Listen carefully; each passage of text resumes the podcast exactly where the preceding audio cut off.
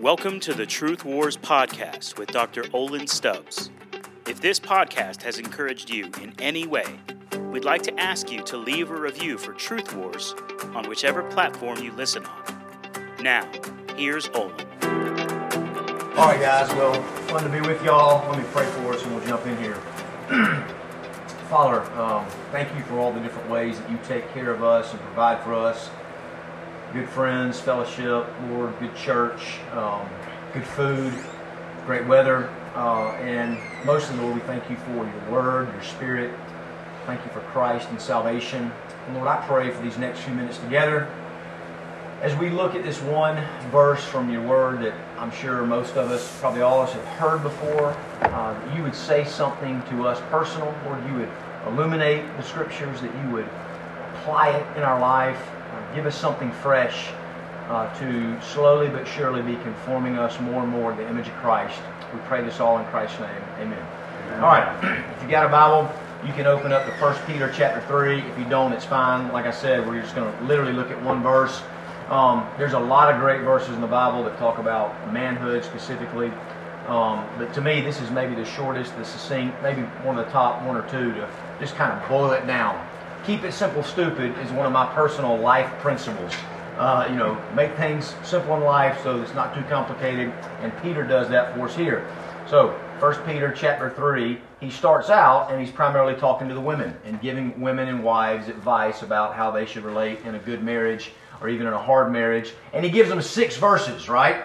And then he gets to the men and he's only going to give us one verse. And that's not, shouldn't be surprising. Women tend to be a little bit more complicated with things. Men tend to be a little bit more simple, stupid, however you want to say it. So just one verse. Peter's like, hey guys, I gave the women six verses. I'm just giving you one. Just work on this. So, likewise, husbands, this is 1 Peter chapter 3, verse 7. Likewise, husbands, live with your wives in an understanding way, showing honor to the woman as the weaker vessel, since they are heirs with you of the grace of life, so that your prayers may not be hindered. Okay, so I just want us to kind of think about this verse for a little bit this morning together. I mean, basically, he's saying, I'm going to give you some wisdom for weaker women. Wisdom when you're dealing with weaker women. Okay, now, um, nothing that we're saying this morning is trying to say that men are inherently better in every single way than women are, because that's not true. It's never been that way.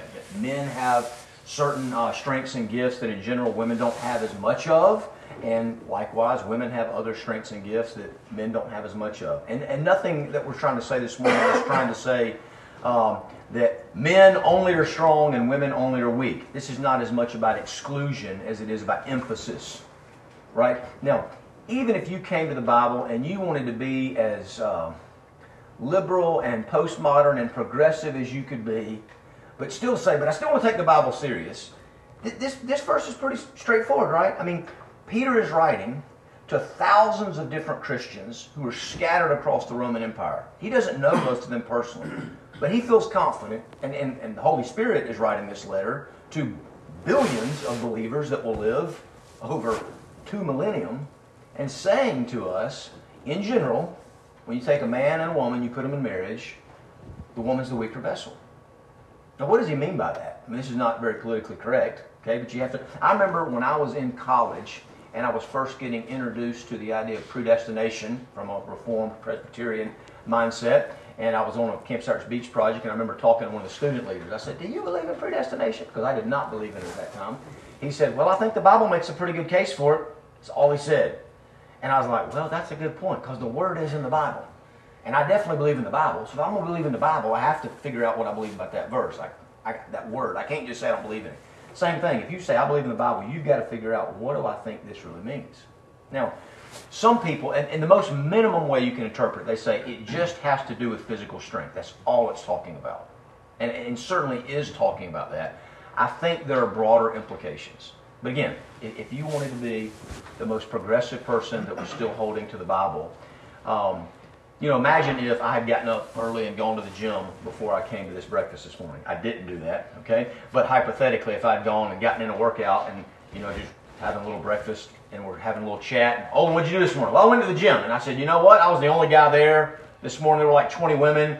And uh, you know what? I bench pressed more than all those women in the gym. You kind of like, we don't want you to speak anymore, right? That, that, that's, that's, such a stupid thing to say. Why would you brag about that, right? I had a, I had a push-up contest with a bunch of women and I beat them all. So stop talking, right? Because, because everybody just, listen, you can be completely atheistic and secular and just research shows that in general, men have 30% more upper body strength than a woman. So at minimum, that's what this verse means.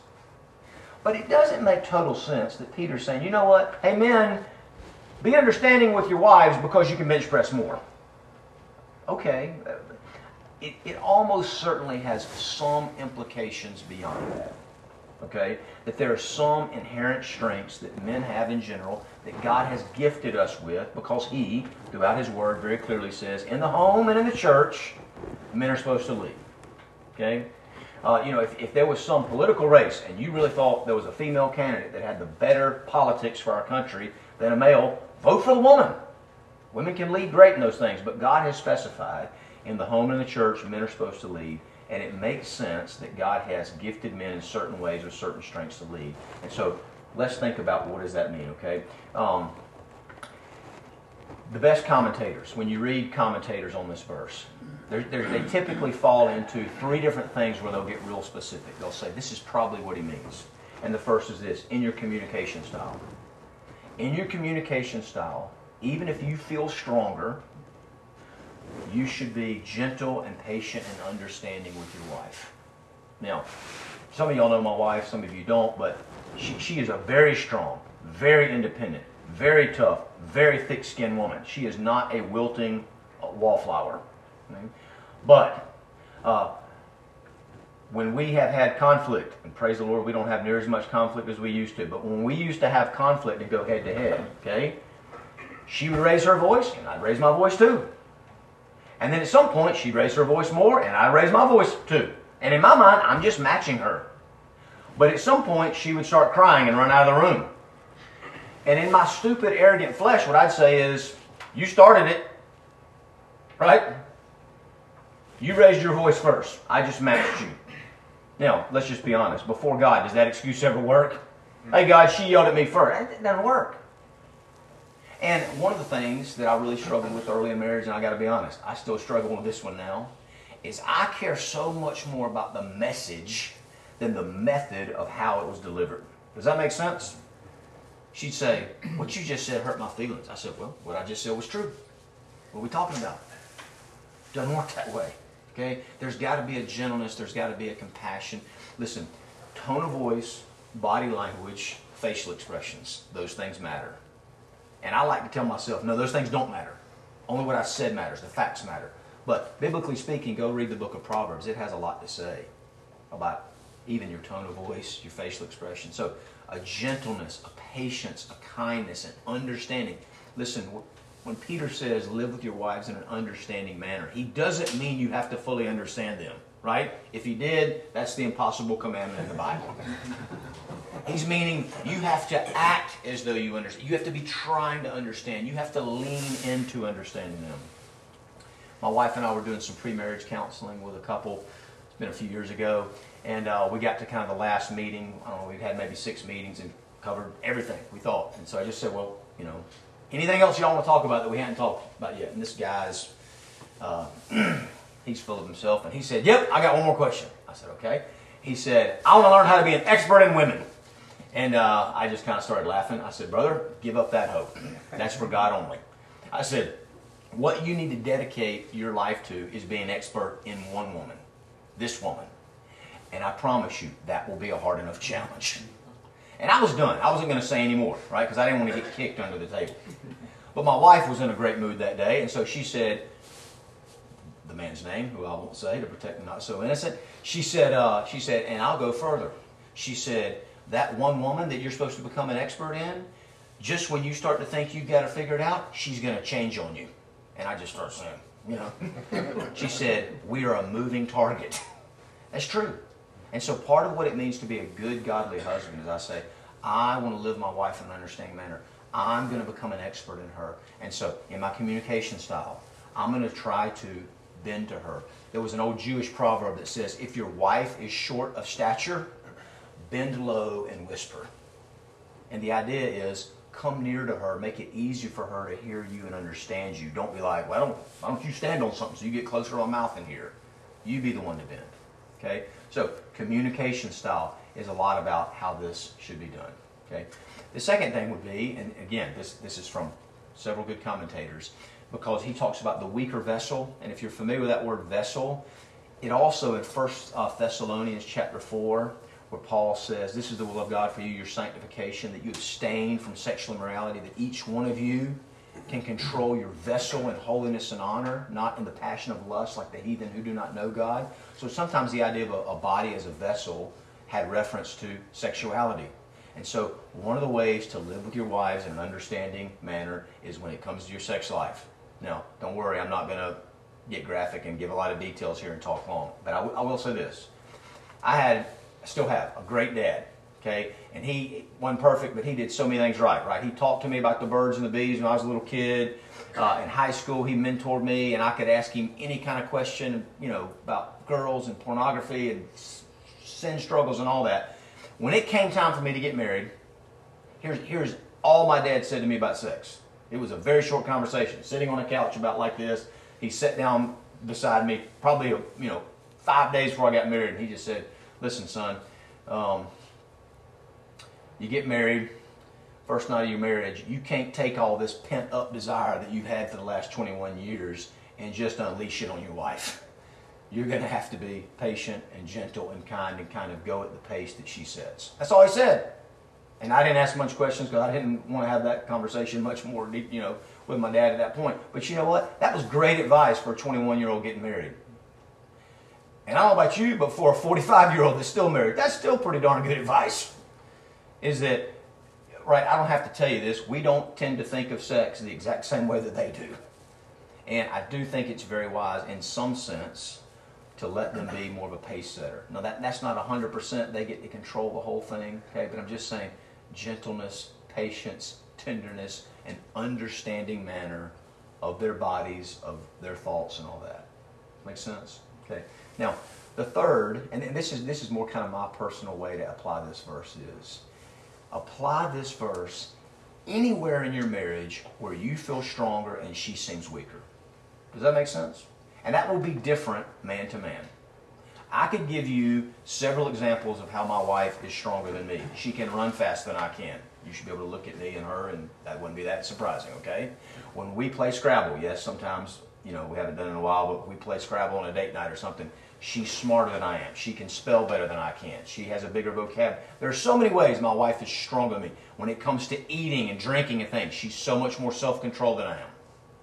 But there are some ways I'm stronger than my wife. For instance, if there's an important conversation that needs to happen, I don't care if I haven't slept in 48 hours. I can make myself stay awake and have the conversation. But if my wife has had a long, hard day, it doesn't matter what the conversation is. She can just fall asleep in the middle of the conversation. And that used to fly all over me. We're having an important conversation right now, you're snoring over. But that's stupid of me. That's arrogant of me. We're different. I shouldn't look down on her for that. In any way that I find that she tends to seem like a weaker vessel in our marriage, I need to use my strength to serve. So if I've said too much and you know you're going to forget it all when you leave, just remember this one phrase: strength to serve. Anywhere, certainly in marriage, and I think you can apply this more broadly. Anywhere that it seems that you're in a relationship where in a certain area you've been given more strength than the other person's give, been given, you should not use that strength to boast in it or to rub it in their face or to take advantage of them. You should use that strength to serve them. Does that make sense? Now, even how you use that strength, though, you have to be really careful and timely. And, and there can be a ditch on both sides of the road of how you apply this. Let me just give a couple examples here. Um, my wife, some of y'all know, you know, her, her, she's an only child. Her mom lives in town, um, is, is not in great health, and so my wife is the primary caregiver for her. And uh, some of her extended family that lives in different states that helps out hardly not at all they are quick to complain about how my wife is not doing enough or did the wrong thing, da, da, da. and it, it really hurts my wife's feelings. She has a really hard time. And I'm real quick to say, let me handle your extended family. I'll be happy to handle. I will be in charge of all communication. My feelings aren't going to get hurt. Somebody else's feelings are going to get hurt. And I want to take it over because I love my wife. And my wife's like, I'm not, I don't know if I'm ready for the battle axe to come in quite yet, Olin. Can, can we try? So, in, in my flesh, sometimes I just want to force my way in. But I have to say, I have strength here, I think. I'm willing to serve you. But my service, even the way I want to serve, needs to be gentle, patient, on her timetable, and not me just ramming it down her throat and saying, I'm serving you now, whether you like it or not. Again, there are rare exceptions in the marriage where you can play that ace of spades and say, God said I'm the leader, so even if we disagree, my ace of spades trumps yours, I'm taking over. But in my 23 and a half years of marriage, maybe I've played the ace of spades like that about five times. If you're trying to play that ace of spades like every day, you, you're not understanding this verse. Make sense? Now, that's the ditch on one side of the road. Trying to just aggressively take over anytime you think your wife's being weak. She'll probably resent you for it. Here's the ditch on the other side of the road. That would be maybe kind of the hyper conservative ditch. Here's more of our sweet, gentle, progressive ditch on the other side of the road. I have a buddy, they're a godly couple, and they had a kid, a daughter, that had a lot of medical issues. And uh, so a lot of doctor's visits, a lot of emergency room visits, different surgeries, different discussions with doctors and things like that. Uh, this guy, in many ways, is stronger than his wife, but like in every marriage, she has some strengths that he doesn't have. She's more articulate. She thinks quicker on her feet. Her mom is a nurse, so she understands medicine and doctors and a lot better. She's a woman that has a female body. Their daughter is a little girl that has a female body, so she understands the female body better. And so they would get in all these doctor's visits, and the husband was trying to be the leader and be strong one, but a lot of times he didn't he didn't know what to ask. And so she's like, Would you just let me do it? So he did. He kind of said, Oh, she wants to be the leader. He backed out. Kind of let her lead. He thought he was being a great servant. She wanted to lead in this area, so I'm letting her lead. Well, guess what happened after months? She came back and she was kind of emotionally bitter at him. You've kind of left me holding this heavy bag all by myself, and blah. And I, think he was smart enough not to say this. I would not have been smart enough not to say this. Like, you told me you wanted to lead. I just let you do what you wanted to do. There, there has to be a wisdom and an intuition to know when, even if the woman is saying, no, no, no, I want to lead in that area. It's like, hey, baby, I love you. Can we kind of lead this one together? I don't know that you want to bear this heavy weight all by yourself. Does that make sense? Okay? So look for the times and the ways where you can use your strength to serve. Now, if you start trying to apply this in your marriage, like let's just say, you know, it's, it's early November, if you're like, okay, the month of November, my goal in my marriage is strength to serve. Every single time in any area, small or big, where I feel stronger than my wife, whether that's a physical, emotional, mental thing, whatever, spiritual, I'm going to use my strength to serve her. I guarantee you, at some point, you're going to have this feeling in your heart. This is not fair. The balance of serving in our marriage is not fair. I've been serving her socks off lately. When's she going to serve me? Supposed to be some mutual service around here, ain't there? I feel like I've been serving straight for three weeks. I've been doing all the stuff. I've been waking up early. I've been taking the kids to school. I've been coming home. I've been helping with dinner. I've been cleaning up the dishes. What's she do all day? I know she goes to work, but she don't go to work like I go to work. This is not fair. And listen, when you get there, just remember this. The Lord Jesus Christ sitting on a throne with all the strength in the universe. And these little wicked, weak rebels fighting him. But he said, I'm going to leverage my strength to go serve them. It's totally unfair. They don't deserve it. But for us, it's not less than fair, it's better than fair. Because he said, I will go use my strength in a sacrificial way to save their souls by taking the wrath that they deserve. And when I kind of bring that truth back into my heart, when I'm getting frustrated that I think the balance of serving is not fairly weighted, I'm like, yeah, it's not. Maybe it's not. Maybe it's not. But who cares? Because at the center of the universe, more importantly, at the center of my salvation, was an unfair sacrificial servant that gets me into eternal life. And so I ought to be happy and glad to turn around and replicate that in my marriage. And that's really what marriage is supposed to be about, right? A little picture of the gospel. Amen. Thank you so much for listening to today's episode of Truth Wars with Dr. Olin Stubbs. If you have any questions for Olin, please email him at olin.stubbs at campusoutreach.org.